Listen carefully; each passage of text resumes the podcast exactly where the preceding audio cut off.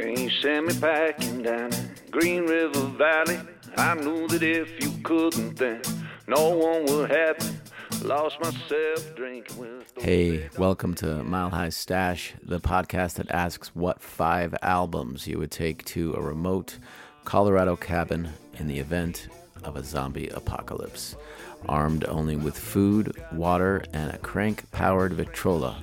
My name is Adam, and I'm the host of Mile High Stash, and also a big, almost lifelong fan of Jane's Addiction. So I'm I'm very excited that after three months off, we get to reunite here on Mile High Stash for episode one of season two with one of my biggest childhood heroes, acclaimed, legendary Jane's Addiction and Porno for Pyros drummer Stephen Perkins, who talked with me recently from behind one of his drum kits in Los Angeles, just as Porno for Pyros gets ready to head out on what's being called both a reunion and a farewell tour. Um, they are coming to Aspen and Denver, um, along with, you know, they're going from California all the way to New Jersey. Um, Stephen Perkins and singer songwriter Perry Farrell, who also founded Lollapalooza, um, are bandmates in both Jane's Addiction and Porno for Pyros. And it was great to hear about the genesis of Porno for Pyros in the early 90s and the writing of the hit single Pets, which I'm sure you remember from MTV back in the day. Anyway, uh, thanks to everyone for waiting on me these past few months to resurrect the Mile High Stash podcast. I guess this is kind of a reunion of sorts uh, as well, and um, a farewell, but only to the insane once a week podcast thing I was doing with Mile High Stash in addition to the rest of my life. Um, my wonderful girlfriend, uh, partner, Wonder Woman, Michaela, um, to quote Jane's Addiction, you know, such a classic girl who gives her man great ideas, uh, suggested I get Mile High Stash going again, but once a month. So that is. Uh, very wise. Um, I'm looking forward to sharing a new episode of Mile High Stash on the first Monday of every month. It feels like a good way to embrace what's most important in my life, like my daughter and my partner, um, and still not totally throw away my crazy passions like drumming and writing and um, you know doing this podcast. Um, and it's it's great to start season two off by talking with one of my all time favorite drummers. Um, a lot of you have probably seen the famous video of uh, Stephen Perkins playing Keith Moon's uh, iconic "Who Are You" drum part, and um, I started wondering when I was talking to Stephen Perkins um, what would be the most in- impressive uh, Jane's Addiction part to play. I, I don't know, maybe it'd be three days or stop. Um, but there's so many choices, and they would all be pretty fucking hard to pull off. Um, okay, enjoy my conversation with Stephen Perkins of Jane's Addiction and Porno for Pyros. Um, after a few quick words from our generous sponsor today, uh, The Dab. The Dab is a veteran owned dispensary with seven locations in Colorado, owned and operated by Lance Perryman. The Dab offers everything from flower and edibles to pre rolls, rosin, and accessories like pipes, paper, and pens. Whether you're in search of exotic flower or chill CBD, head to a Dab location in Denver, Aspen, Glenwood Springs, Louisville, or even Parachute, Colorado today, or order at thedab303.com. Don't forget to mention this episode of Mile High Stash in the next 30 days at any Dab location to receive 10% off your purchase.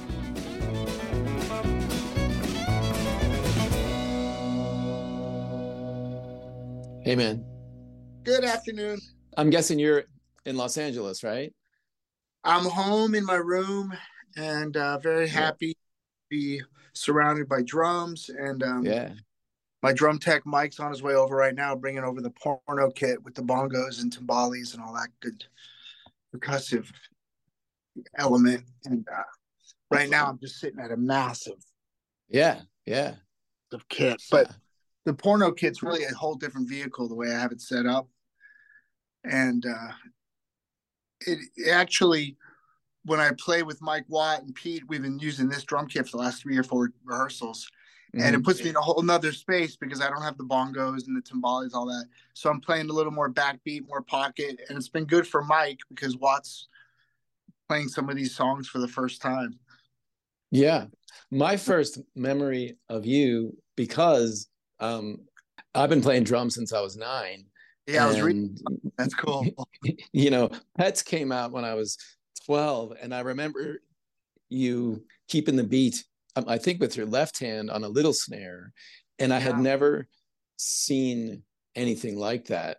I had seen, you know, it was always either a, a, John Bonham or Ringo kit or like Lars Ulrich. So yeah. my question though was, what was it like to be in a band at that time when a song like Pets with a weird drum kit and and a very creative rhythm, you know, could be a hit?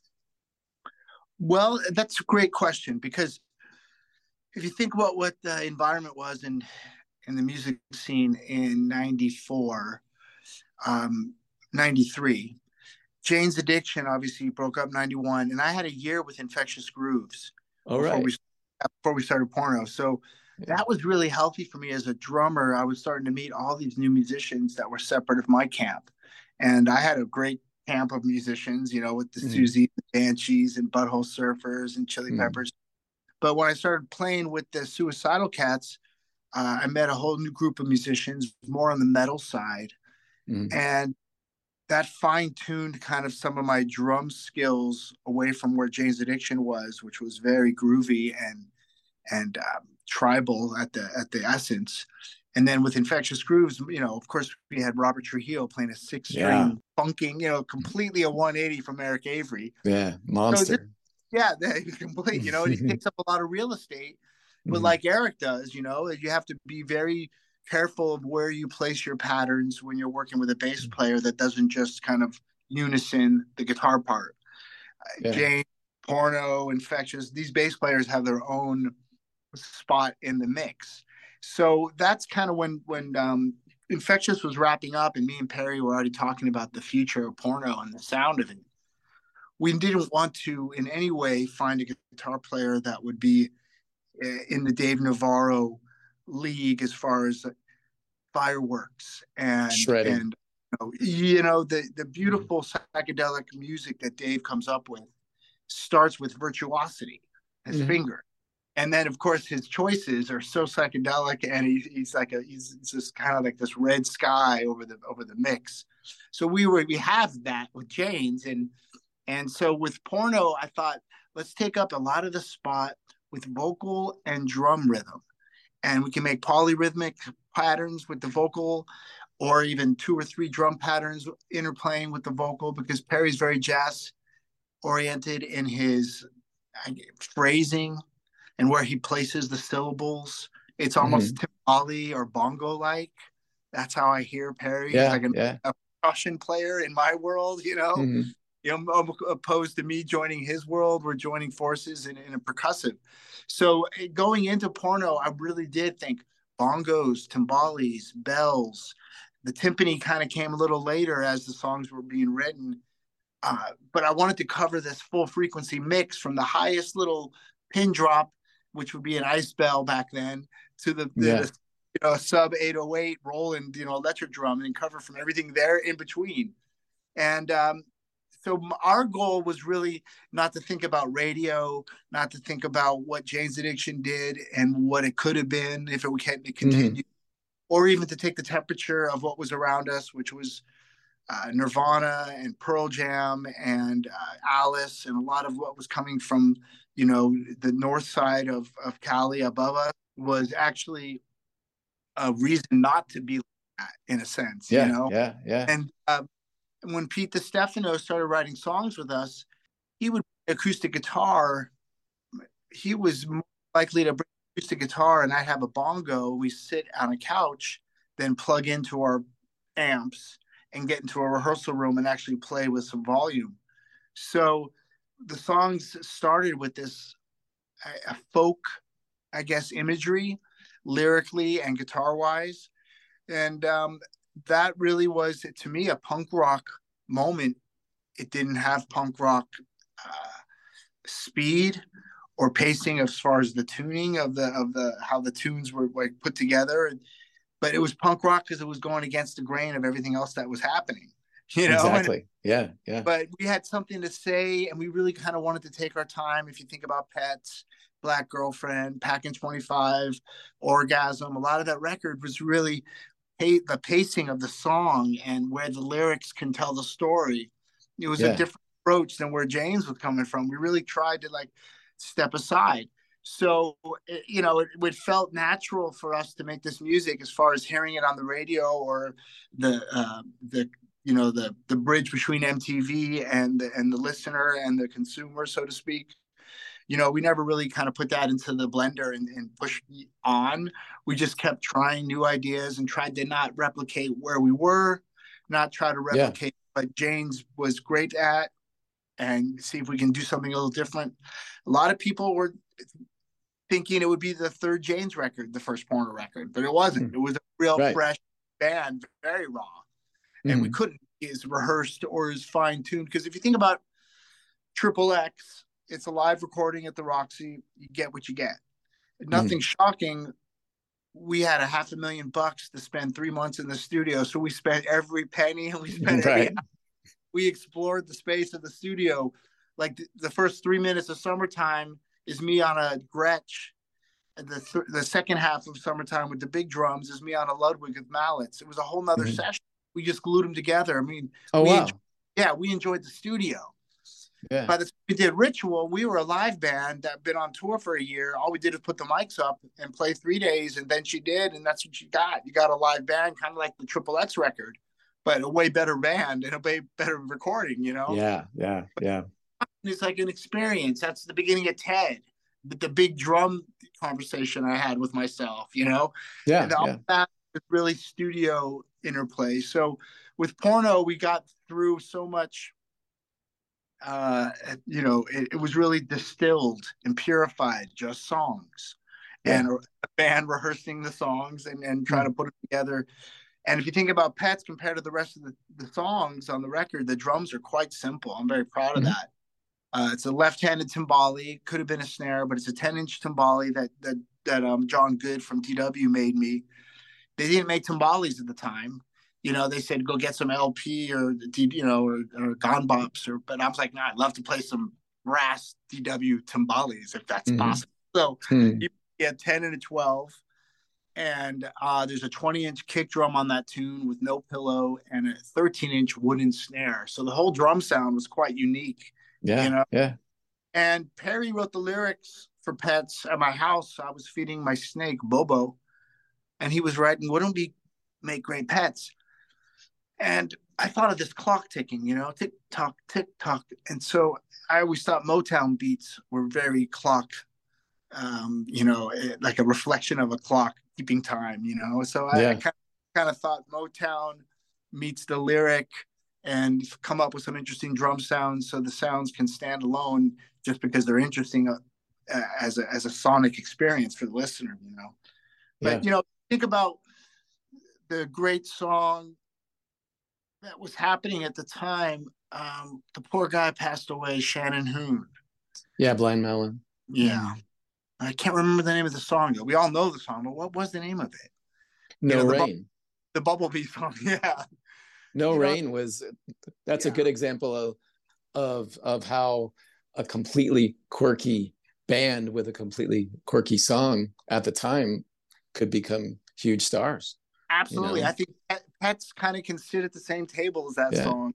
Same yeah. way happening around us at the time. Yeah, yeah yeah stp and and good stuff really great you know stuff and, and great musicians but there was something you can put your finger on and say that's the time of music and that's where it came from but not with yeah. that song not with pets you know like from nowhere and, right you know there's a lot of bands that come and go that do that little imprint which breaks ground and the, and the sound of it still is timeless you know you really yeah. can't you know that's really what it's about is writing timeless music you know, Mountain Song or I Would for You or Pets. you know, or Tahitian Moon. It, it's a song that could be 1980, 1880, 2080. It's yeah, just a, yeah, yeah, yeah. a good song. It's how you produce it, is how you can tell what year it is, you know? It's yeah, like, exactly. What on it and how, yeah. So that's what I love about a great song is it could be timeless and it all depends how you want to, you know, decorate it and what instruments, you know, I mean, I, I'm, I always go back to like what classical music the the imprint of just the, the greatest of all time. If you can say Miles Davis and you can say Beethoven and you can say Hendrix, and you know, I mm. mean, these are the people that changed everything. And from the that Sex point, Pistols. Yeah, exactly. From that point yeah, on, yeah, nothing really is the same. So you know, Jane's Addiction and Porno, we always want to be a band that changes people's um, uh, mood because yeah. if that's what we're after is uplifting people or giving them uh, something or thought provoking music you know that's that's that's provoke thought somehow with our music and it's okay if you feel anger after a song and you want to destroy but i'd love to have people listen to our record and want to create something of their yeah, own yeah yeah you know, yeah that's all you know you reminded me of, of something that uh, bill stevenson of the Descendents and black flag Yeah. said when I I interviewed him last year. He said that you know punk rock originally, specifically in the S- Southern California area, it was about not sounding like anybody else. So so you you, you could literally have Los Lobos or X or Black Yes. Flag or the Descendents, and so one of the things I wanted to ask you about that I feel is punk rock is just you guys all of a sudden there's harmonica on this record and the harmonica is so out of left field and it's so quirky and yet it it completely works and and fits everything. And i almost think of like that christopher walken skit on snl where he's like you know what you guys are going to need is more cowbell. So so who was the one saying well you this know what goes you back, this goes back to us writing songs campfire style Mhm. Perry has a harmonica in his pocket. Uh, here's a melody. Maybe it could be a trumpet. Maybe it can be guitar. You get to the studio, harmonica still holds water. I mean, that Yeah. was where that's where the melody was born. The beginning of of Cursed Female. yeah You know, yeah the beginning of the song when we did it at the campfire. You Yeah. know, so it's like when you get to the studio and you try to replace that sound, like play with the harp. Wait a minute, that's yeah. yeah that's actually the sound that we that's the sound we need. And you know perry's uh, vocal effects you know at the time maybe the spx 90 the the, the roland spx 90 is what he was using. But the, some of the effects he's using on his voice will also go hand in hand with the instruments he'll be playing. And Mhm. there is a, a great um, almost like a paprika or a cayenne. You once you taste it in your food you taste you know what it is. And, and yeah yeah yeah. that's kind of where we uh, uh, feel like our instruments and our personalities on our instruments and, and our voices should have the you know uh, a, a flavor that you can put your finger on. And i always love the song my time by janes. We never re- put it in the studio. It's only the triple x record. Same with trip away. Mhm. and uh, you know one percent. And there's a few of those songs that are just exactly the way we wrote them back in 86 but wouldn't it be interesting to go in the studio? But then also you kick yourself you go you know what? Maybe not. I mean, they're already done. Yeah maybe that's just it. Exactly. Yeah, they're done it. yeah. It's like why you know why go back and try to relive it- the first date? You can't do Yeah. it. right. So- the harmonica those harmonica parts and those melodies that perry has in his head sometimes will end up being played on another instrument. Um, on the second record good god's urge he had some ideas that were originally on the harp. I think ended up being played by leo chelyapov on clarinet which was uh, a song called wishing well.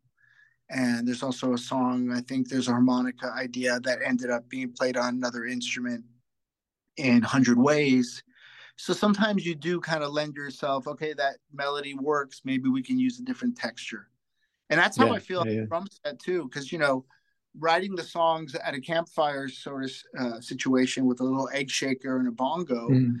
the rhythms are very small circles. They're tiny. You get to a drum set circles are bigger and they take a longer time to expand you know and, and the circles can change the way the bass line feels. If they're used to be tiny and that's how the bass line was written and then you get on a drum kit and you kind of open them up that's why a lot of those drum beats can still feel written almost like a hand drum or hand percussion percussion drummer but on a drum set yeah Yeah.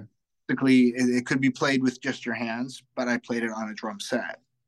How do you keep, you know, what makes Stephen Perkins Stephen Perkins when when you know you might be changing your sensibility and your kit with each oh, project oh, that you constant. play in. It's constant. I'm, I'm here this morning behind the drum set trying to reinvent myself which i've already worked 50 years on to be me. Now yeah. how do i get away from me? I get on the i get on the drum kit it sounds like me. Great.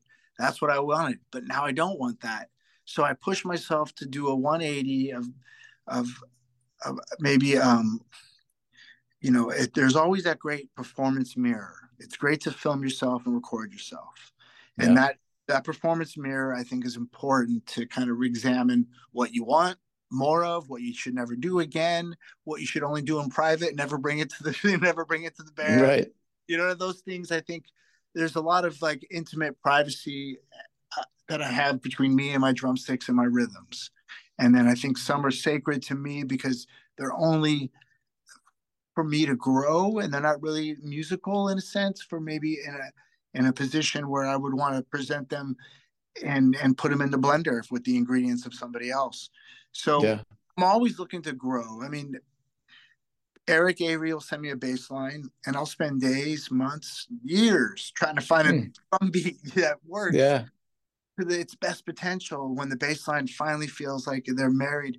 My, my favorite, you know, idea of, of marrying a, a drum beat and a bass line is like an MC Escher etching, you know, with the white duck and the black duck, and you can't really see which duck you're looking at, or the stairs are upside down or the right side up. His etchings are complicated, but they're simple images, but they just repeat over and over. And yeah. if you think of a mountain song or Had a Dad or any of his great bass lines that he still plays and writes, there's this magical um, you know, I guess you can say a math, it's almost like a math equation. It fits. Four plus four is eight. You really can't change that. You can do it in twos. You can do it in three plus five. You can do whatever you want. You're going to get to eight somehow. So I love working with musicians that push me. I love changing my drum set, putting a floor tom next to the hi hat, and then in a month, putting a timbale next to the hi hat, putting a ride cymbal on the left, and then change that and put a china up there. And just a drummer can be fortunate to kind of change their uh, environment quickly. And um, what I listen to from reggae to punk to classical to jazz to Indian to Latin, um, you know, kind of just enjoy what I can't do well. And when I get to the drum set, work on that. I know my strengths mm. and my weaknesses, you know. And then when you sit with Flea, I'm so lucky, or Mike Watt, or Eric or any of these great bass players in my life, yeah. I have to think of the hours that they have put in to become a personal. Uh, it's not just an instrument. You can hear Flea's personality. Yeah, exactly. Yeah, yeah you know. Yeah, yeah, yeah. I, that's always what I wanted. I wanted to be a personality drummer. Like I don't, maybe I don't fit in every every position, every band, every song. No, but my personality will show up in my playing. So I guess that's what I'm after. Is is I'm a changing person. 56 I got a son and a wife. 25 years ago, I didn't have that. And so, what does that do to my my the urgency to live? What does that do to my urgency to mm-hmm. to, to create? You know, I think about Stewart Copeland. What he put on the police songs, I couldn't stand listening to a, a Sting song without a great drummer. you know what I mean? It's a nice singing, nice guitar changes, cool parts nothing there. There's no urgency. There's no emergency without Stewart. You know. Right. Right. Right. Like, I always wanted to add something to to the song to bring the element that if it's not there, it just doesn't work anymore. You know, that's that's yeah, also, yeah. but not to step on the tune, but also to bring like, why are you there, man? There's only a few things that go into the drink of a margarita. Mm. So make sure that they're exact ingredients, and that's what you've been doing for 50 years. Everybody knows that's what goes into a margarita, and they can tilt it, vary it, but the traditional. So my ingredients as a drummer is to bring, you know, uh, sensitive to the lyric and the subject, sensitive to the phrasing and the urgency of the singer, mm-hmm. just as much as where the bass line and the guitar, and just as much as when you don't play. You know those moments when you pull out and that waiting for us to fall into it. everyone in the audience is like on the edge of their fucking seat because of us. You know, yeah, yeah. The rhythm, the the like a piece of taffy, you know, and Bonham is hearing the one at the on the E of the of the O N E. Copeland's here one on the O of the O N E. You know what I mean? It's just mm-hmm. one word, one. Yeah. But it's huge. I mean, a drummer can really expand on the on the actual click. It's a massive piece of real estate that we get to play on, before, after, between. It's up to us. And the more we understand that, the more we can move the music and tilt it in our in our favor as far as like where we think I think drummers have the greatest my work at conductors. A conductor can do Beethoven's fifth in 12 minutes, another guy will do it in 1140. It's yeah. the same to music, you know, it's like right. a drummer. A drummer can all of a sudden the song is like three seconds shorter than take. What happened? That's a drummer, man. Yeah, yeah. Fed Up, you know? Yeah. So you have spent a lot of time um, in Colorado over the years, I'm sure, and yeah. you can picture you can picture the mountains, and um, you know um, your shows are going to be in Aspen and Denver. So we ask every guest this one question: If you were okay. stranded in yeah. a in a remote Colorado cabin, there was a zombie apocalypse, and you're completely alone, and you could only bring five albums, what would you bring?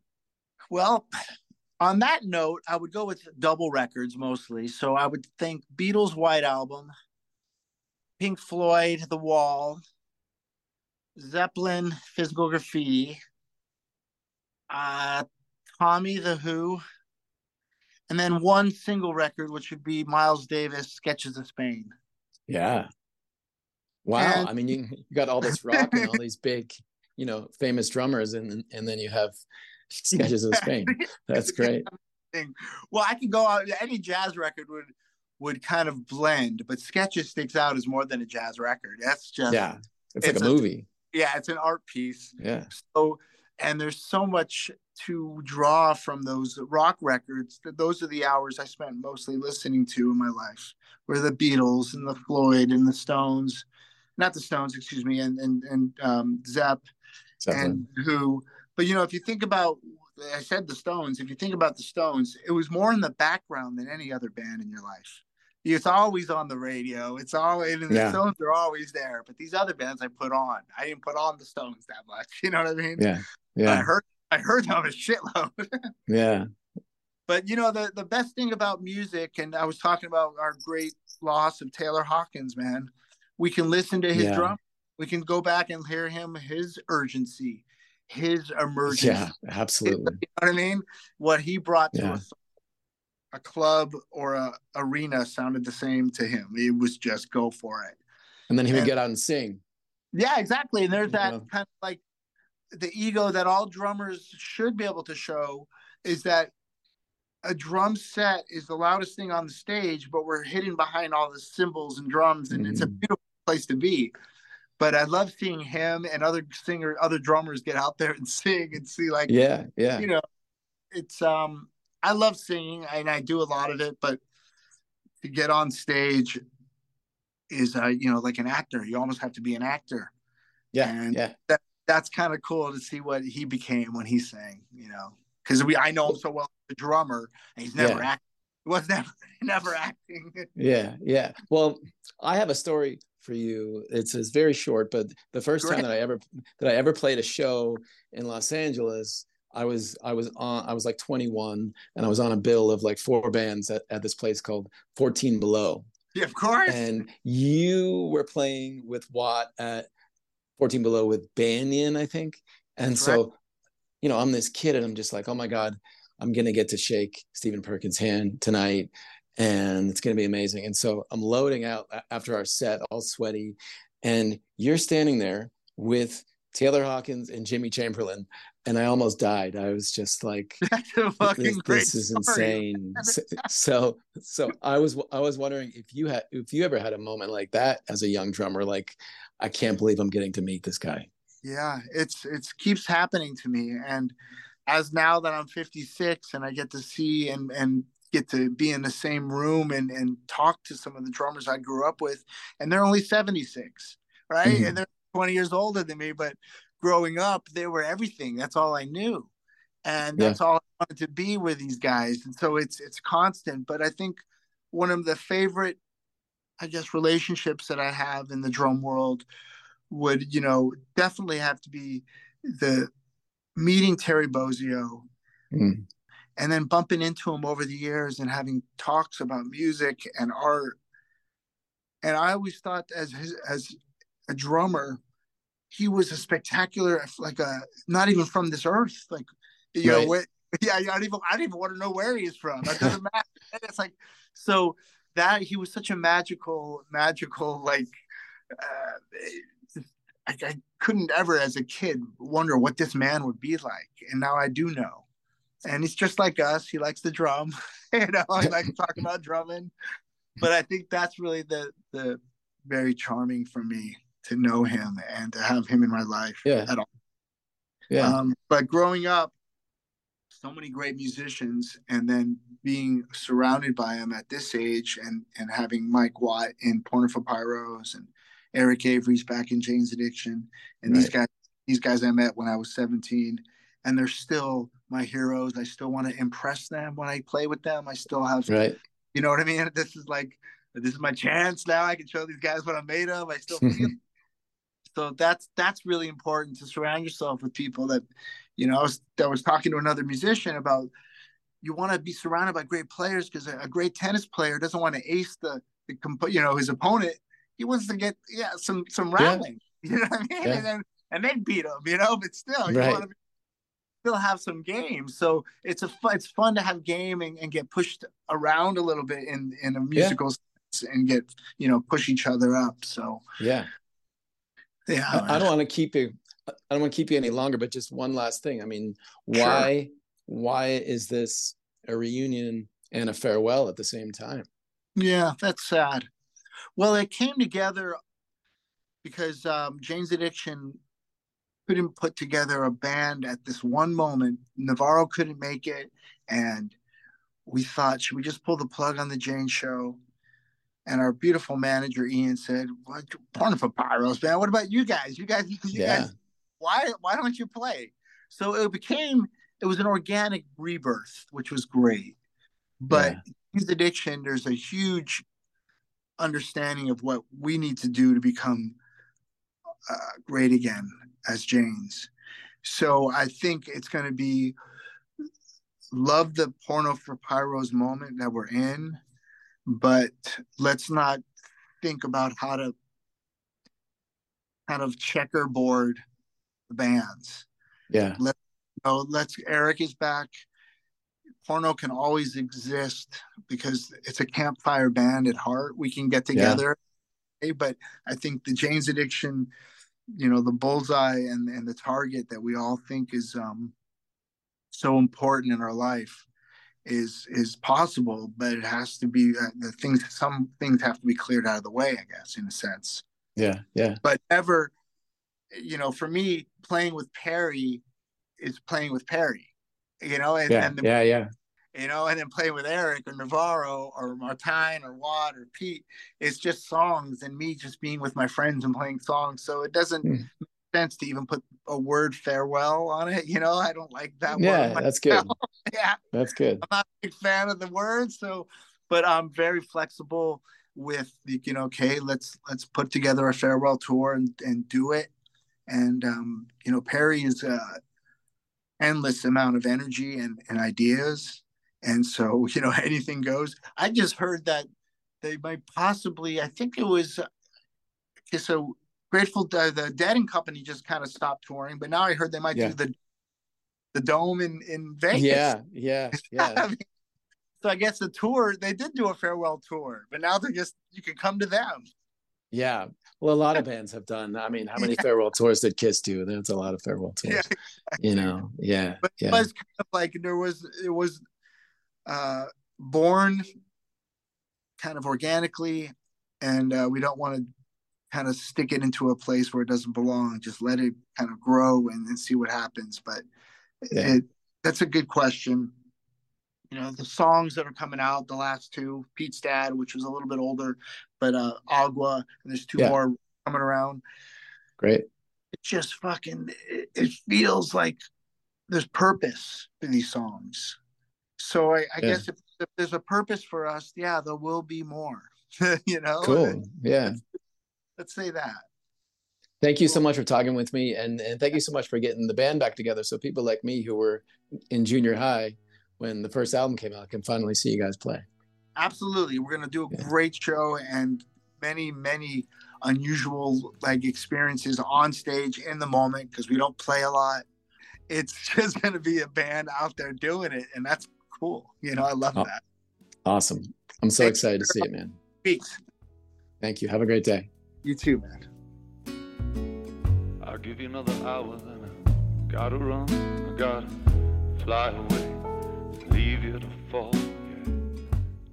That was Stephen Perkins of Porno for Pyros and Jane's Addiction and a lot more, talking with me about the um, much anticipated um, Porno for Pyros reunion slash farewell tour, which uh, kicks off on February 13th in Santa Ana, California, and is going to go for a, about a month all the way out to New Jersey. Um, they're going to stop in Aspen at Belly Up on February 21st, and then at the Fillmore in Denver on February 22nd, which is the one I hope to get to. Uh, thanks for listening, and thank you to the DAB for sponsoring today's episode of Mile High Stash. It's good to be back, and I will see you um, on the first Monday of March. Um, and don't forget to drop a review on Apple Podcasts. That really helps. And you can also find out more about Mile High Stash at milehighstash.com. And we love to hear from you guys. You know, questions, complaints, donations, uh, you know, therapy advice, whatever you got uh, at milehighstash at gmail.com. We will talk soon. ever changing eternal twilight. Go on and give oblivion a shot. Go on and fade to gray if you got to. Maybe you'll do better without God, and maybe I'll do better without you.